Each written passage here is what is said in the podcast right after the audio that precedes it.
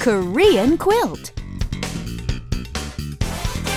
Hey, everybody, welcome back. Uh, are you okay, Richard?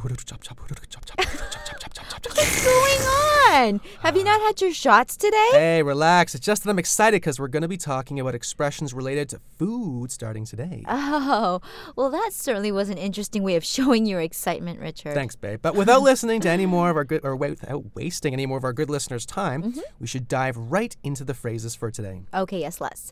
Today's expression is go ahead and start, as in when you're serving food. 먼저 드세요. That seems easy enough. Yeah. Go ahead and start. 먼저 드세요. Right, 먼저 means first, and 드세요 means please eat. But what might confuse some people is that the verb to eat here is not 먹다 as we've learned many times. Good point, Richard. That's right. In our example today, the verb is the honorific form of to eat, and it is used with elders, one's parents, and with strangers, especially in public settings. Now, this may seem really confusing, but our best piece of advice here on KQ is to simply use this phrase whenever you're out in public, no matter who you're with, and you're guaranteed to be polite and not ruffle any unnecessary feathers. Oh, you don't want to do that. Okay, well said, Richard. Now, one more phrase we're going to add today is have as much as you like. 많이 드세요. Right, this is a super common expression in Korean and one worth knowing when eating out. Once again, have as much as you like.